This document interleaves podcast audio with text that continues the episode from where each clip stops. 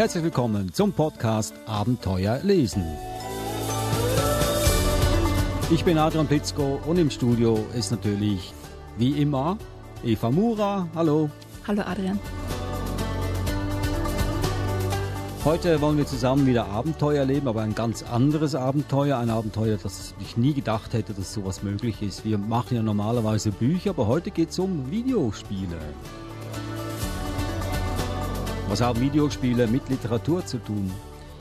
Sie können große Abenteuer sein und es gibt viele Bücher über Videospiele. Okay, dabei sein ist alles. Wir werden das erörtern, wie man vom Videogame zum Buch kommt. Hier im Podcast Abenteuer lesen.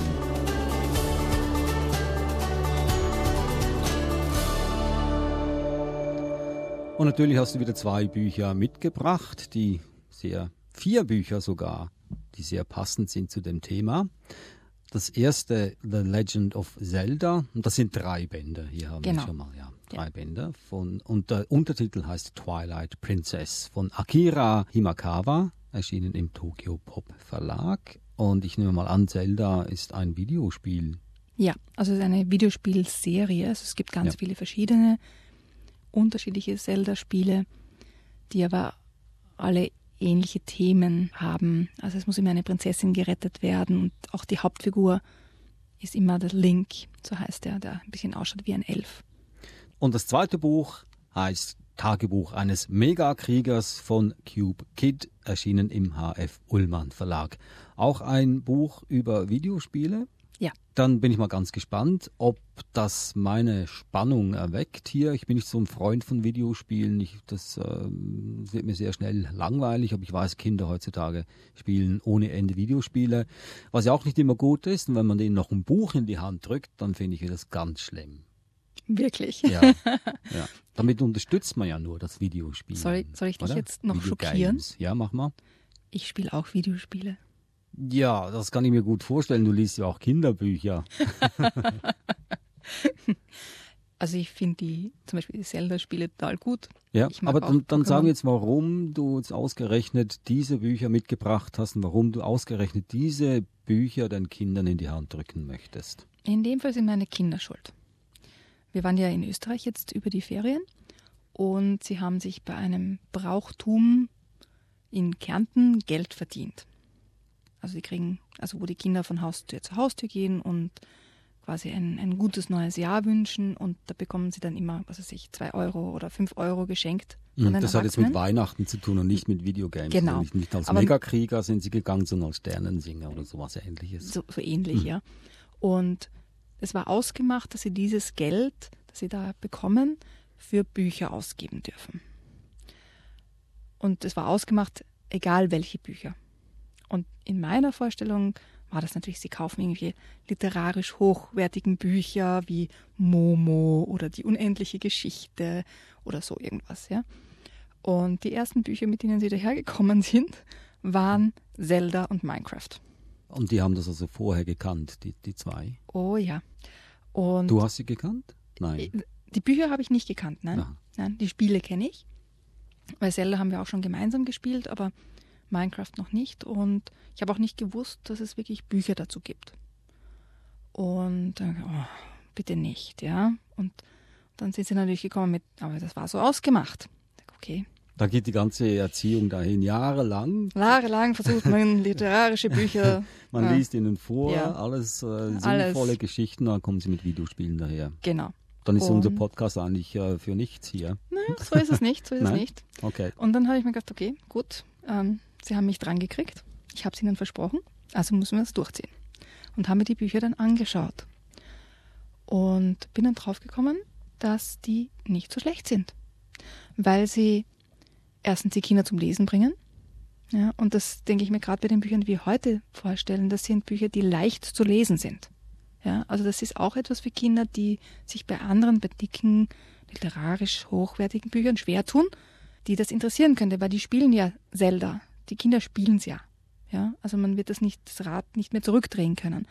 Aber wenn sie zusätzlich noch die Bücher dazu lesen, das sind Comicbücher, also Mangas, dann hat man quasi sie hineingezogen in das Lesen, ja, über ein Videospiel. Und das ist ja völlig okay. Und das Zweite, was ich draufgekommen bin, dass diese Bücher oder diese Geschichten ja eigentlich so wie Sagen sind, mit mythischen Gestalten und Verwandlungen, sowie Fabeln, Sagen, Archetypen, genau diesen Mustern folgen, ja. Und dass Kinder, die diese Bücher lesen, dann mit der Zeit auch zum Beispiel auf die klassischen Sagen des Altertums kommen, weil das ja ähnliche Abenteuer sind, wo wir einen heroischen Krieger haben, der die Königstochter retten muss oder ja, auf eine lange Irrfahrt geht wie Odysseus und Abenteuer erlebt. Und diese Geschichten sind nicht anders. Gut, jetzt hast du mich auf einen Punkt gebracht hier. Du sagst, das sind Sagen, Mythen. Du hast vorhin gesagt, dass sie dann später die Kinder dazu führen wird, die klassischen Sagen und Mythen zu lesen, die Bücher. Muss man ja nicht. Das hat man hier jetzt ja in der Hand mit The Legend of Zelda. Man hat genau dieselben Archetypen und Figuren, wie sie vor 100 Jahren in irgendeinem Sagenbuch drin waren. Warum soll ich jetzt ja noch zurückgreifen und da etwas aus dem 19. Jahrhundert lesen, wenn ich ja das hier gegenwärtig in der Hand habe? Aber das andere ist, wie ist es dann mit der Sprache? Ist es eine Sprache, die aufbauend ist, oder ist es eine Sprache, die eher rückläufig ist? Die Bücher, die wir heute hier haben, das ist eher einfache Sprache. Aber ich will ja, wenn ich schon lese, dann will ich ja auch sprachlich etwas greifen können. Ja, du bist aber ein Erwachsener. Aha, Kinder wollen das nicht. Da geht es wirklich darum, für wen ist das geschrieben. Und das ist für Kinder geschrieben, die noch nicht so viel lesen können oder wollen und die man über diesen Weg, über diese Comics zum Lesen bringt. Ja, das ist so wie die Diskussion, wie ich Kind war. Ja, war es ziemlich verpönt, diese Comichefte zu lesen, ja, weil das ist ja nicht richtiges Lesen. Ich denke mir, dass ganz viele Kinder deswegen nicht zum Lesen begonnen haben. Weil wenn sie mit Comics beginnen hätten dürfen, hätten sie sich steigern können. Aber so haben sie gleich gar nicht begonnen und haben nie wirklich den Anreiz gehabt zu lesen. Und Lesen ist ja auch viel Übung. Ja, man muss einfach ganz viel lesen und dann wird man immer besser und liest längere Bücher. Und du kennst ja die Geschichte mit einem von meinen Söhnen, der nicht lesen wollte, und wir über Bücher, die wirklich ihn interessiert haben, die von der Sprache gepasst haben, ihn jetzt dazu gebracht haben. Er liest jetzt Bücher mit 500, 600 Seiten. Und aber auch hin und wieder The Legend of Zelda, was ein Comicsbuch ist. Ja. Aber das darf man ja. Genau. Kannst du daraus was vorlesen aus einem Comicsbuch? Geht das? Was gewöhnungsbedürftig ist, ist, dass die Zelda-Bücher sind ja japanische Bücher. Das heißt, die liest man von hinten nach vorne und von rechts nach links. Und das ist manchmal ein bisschen verwirrend. Ja, aber was ja auch wieder spannend ist, weil das macht ja das Buch außergewöhnlich, auch für einen jungen Leser, dass er mal anders lesen darf. Und die haben kein Problem damit. Nur wir Erwachsenen plagen uns damit. Wir sind schon zu verknorkst. Mhm. Erstes Kapitel: Licht und Schatten. Vor langer, langer Zeit, als die Menschen noch tief gläubig waren, herrschte Frieden in der Welt. Das Reich galt als das heilige Land der drei heiligen Lichter und wurde Hyrule genannt. Doch dann brach ein Krieg um das heilige Land aus, und es tauchten Wesen auf, die gewaltige magische Fähigkeiten besaßen. Mit Hilfe ihrer Magie wollten sie sich das heilige Land untertan machen. Ihr Versuch, das heilige Land zu unterwerfen, erzürnte die Götter. Sie sandten 4 Lichtgeister aus und versiegelten die Magie der Sünder in einem Schattenkristall. Danach verbannten sie die Sünder durch einen Schattenspiegel in ein Reich, aus dem es keinen Zugang zur Lichtwelt gab: das Schattenreich.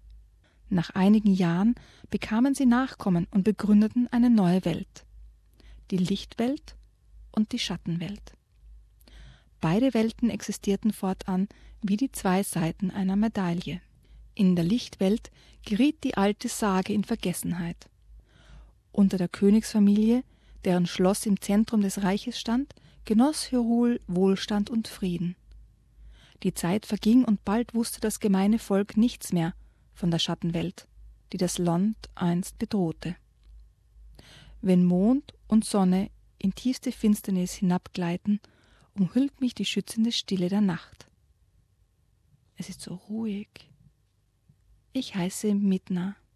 Man nennt mich die Prinzessin der Schatten. In uns lebt die Tradition der Magie weiter. doch nicht mehr die finstere Magie aus alten Zeiten. Wer die stärkste Magie in sich trägt und vom Volk anerkannt wird, führt unser Volk an. Zurzeit bin ich die Prinzessin der Schatten. Schön ist sie, die Welt der Schatten und des Zwielichts. Ich habe mein Land immer aus tiefstem Herzen geliebt.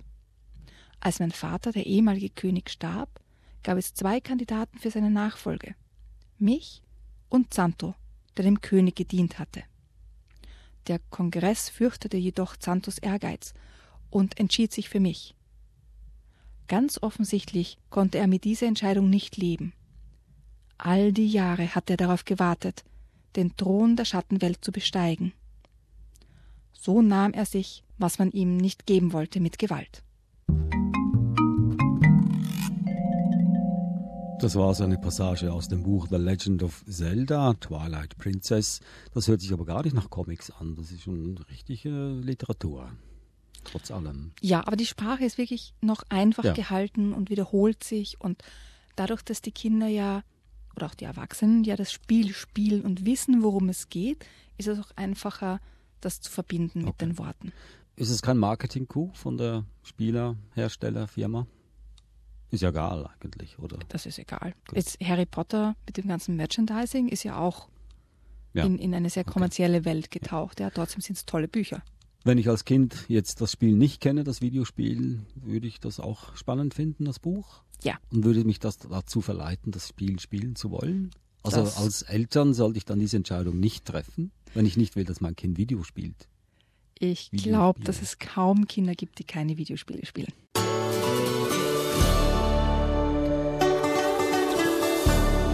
Hier im Podcast Abenteuer lesen geht es natürlich um Abenteuer und muss sagen, dass wir kommen ganz nah an das Abenteuererleben ran mit Videospielen. Da geht es also auch visuell zu und her. Dafür gibt es ja auch Bücher, wie wir gerade gelernt haben, The Legend of Zelda, Twilight Princess. Und es gibt noch ein zweites Buch, das du mitgebracht hast, oder ein viertes kann man sagen, weil das Twilight Princess ist ein 3-bändiges Buch. Das nächste ist Tagebuch eines Megakriegers von Cube Kid.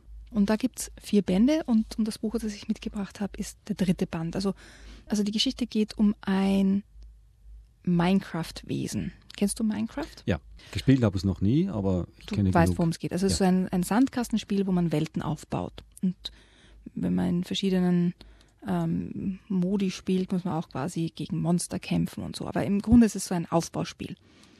Und es geht um den Minus, der ist 12 Jahre alt und geht noch zur Schule und ist ein Minecraft-Dorfbewohner. Also keine reale Person, sondern ein Minecraft-Dorfbewohner. Er ist eigentlich dazu bestimmt, er soll entweder ein Bauer, ein Schmied oder ein Priester oder sowas werden. Aber natürlich möchte er ein Abenteurer werden. Ja, selbst fiktive Figuren in einer fiktiven Welt möchten anders sein als alle anderen. Also es ist ja auch der Untertitel Minus, der Dorfbewohner, der ein Abenteurer werden will. Mhm. Also so eine Geschichte. So eine Geschichte, gut. Genau. Und ich lese jetzt ein Stück vor aus dem 3. Band. Also es ist schon viel passiert vorher, aber das ist etwas, wo man auch jetzt als Erwachsener zwischendurch einmal einsteigen kann. Das erklärte so einiges. Alle Dorfbewohner trauten ihren Ohren nicht und beruhigten sich erst wieder, als Brio weitersprach. Vor etwas mehr als einem Jahr wurde unser Dorf angegriffen. Viele verloren an diesem Tag ihr Leben. Meine Tochter und ich wurden gefangen genommen. Die Monster standen damals schon unter Herobrins Befehl. Sie brachten uns in sein Schloss, wo sie uns gefangen hielten. Herobrin machte. Brio senkte seinen Blick. Experimente mit uns. Seine Worte hatten dieselbe Wirkung auf mein Gehirn wie ein entzündetes Feuerzeug auf TNT. Mein Gehirn explodierte. Alice, das stille Mädchen, das seltsame Mädchen, das Mädchen, über das in der Schule so viel gesprochen wurde. Hatte Herobrin versucht, Soldaten aus ihnen zu machen? Von welcher Art Experimenten sprach er? Ich war dermaßen neugierig. Doch bevor ich eine Frage stellen konnte, fuhr Brio fort. Er hat uns Magie eingeflößt.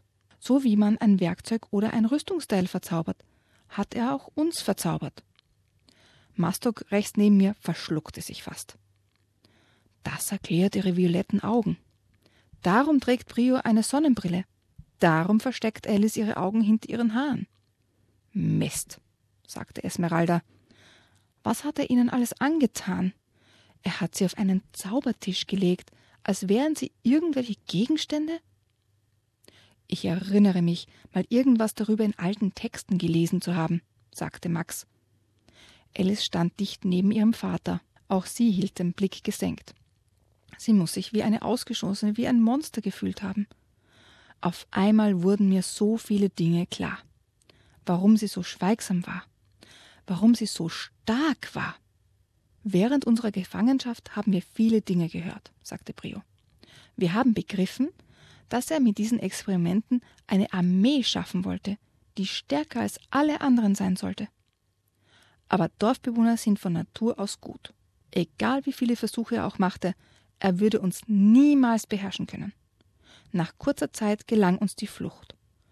Unser Dorf lag in Trümmern, also zogen wir nach Osten und stießen auf euch.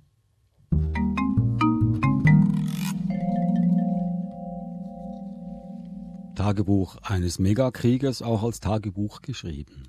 Und was ich spannend finde jetzt, abseits von der Geschichte, ist, dass die Schrift sehr interessant gestaltet ist und obwohl viel zu lesen ist, wie du gehört hast, die Sprache ist trotzdem relativ einfach gehalten und es sind ganz viele auch unterschiedliche Farben verwendet. Zum Beispiel manche Wörter sind größer geschrieben oder dick gedruckt oder in rot gedruckt. Das heißt, für Kinder, die sich schwerer tun, auch längere Texte zu lesen, gibt es so quasi Unterbrechungen, wo man sich entlang handeln kann sozusagen. Ja? Und das macht es für manche Kinder viel, viel einfacher, längere Texte zu lesen. Das ist auch wieder ein Buch, das dann Sinn macht, wenn man auch das Videospiel spielt, Minecraft, oder danach das Videospiel spielt. Das finde ich das Spannende. Meine Kinder haben noch nie Minecraft gespielt, okay, aber lieben die Bücher. Ich glaube nicht, dass wir noch lange sie zurückhalten können vom Minecraft-Spielen, aber es war eine der Verhandlungspunkte, dass sie sich vorher auskennen müssen mit Minecraft, bevor sie spielen dürfen. Vielleicht noch ein kleiner Tipp, falls deine Kinder jetzt wirklich Videospiele spielen wollen, Minecraft, gibt es da irgendeine Regel, wie viel sie spielen dürfen oder sollten oder nicht sollten? Bei meinen Kindern? Ja. Ja, also wir haben die Regel, unter der Woche, wenn Schule ist, gibt es keine Videospiele, auch kein Fernsehen. Am Wochenende dürfen sie mit Limits spielen. Ja. Also nicht haben Sie Ihre eigenen Computer im Zimmer oder habt ihr einen Computer im Wohnzimmer? Naja, das hat sich heuer geändert, weil sie in ihrer Primary, quasi als erste Klasse, eigene Laptops bekommen haben hier. Das heißt, theoretisch hätten sie eigene Computer, aber die dürfen nicht im Zimmer sein. Ah, okay. Das ist auch möglich so. Gut, das war also Tagebuch eines Megakriegers von Cube Kid. Das heißt also nicht, dass wir jetzt die Kinder zum Videogame verführen möchten, sondern es ist auch ein Stück Literatur, gehört zur Literaturgeschichte unserer heutigen Welt. Danke, Eva. Und damit sind wir auch schon am Ende der Sendung. Haben wir schon mal eine Vorschau vielleicht für die nächste Episode? Da geht es nämlich schon wieder um Videospiele. Genau, da geht es auch wieder speziell um Minecraft, aber ganz andere Bücher. Ja, okay. Dann möchte ich die beiden Bücher nochmals ganz kurz vorstellen. The Legend of Zelda, Twilight Princess, das sind 3 Bände von Akira Himakawa, erschienen im Tokyo Pop Verlag. Und das zweite war Tagebuch eines Megakriegers von Cube Kid, erschienen im HF Ullmann Verlag. Also was kann man noch mehr dazu sagen zu diesem Minecraft und die nächsten Bücher, die du mitbringst? Bei den nächsten 3 Büchern, die ich mitbringe, sind 2 davon Bücher, wo es darum geht, so quasi die Sachlage von Minecraft zu erklären. Also wie Sachbücher, aber anders gestaltet als normale Sachbücher, die man kennt. Und das 3. Buch ist auch ein Geschichtenbuch, das von einem Vater geschrieben wurde. Einem Vater, also einem leiblichen, echten Vater. Einem echten Vater, dessen Kind Minecraft spielt. Okay, darauf freue ich mich besonders, weil ich habe da schon etwas mitbekommen, worum es darin geht. Das ist sehr spannend. Also das war Abenteuer lesen. Eva Mura, besten Dank Servus. Für die Bücher. Ich bin Adrian Pitzko. Hat Ihnen der Podcast gefallen? Ich hoffe ja. Dann sagen Sie es doch weiter. Jede Woche gibt es eine neue Episode und man kann dabei auch Abenteuer erleben. Tschüss, bis zum nächsten Mal. Servus.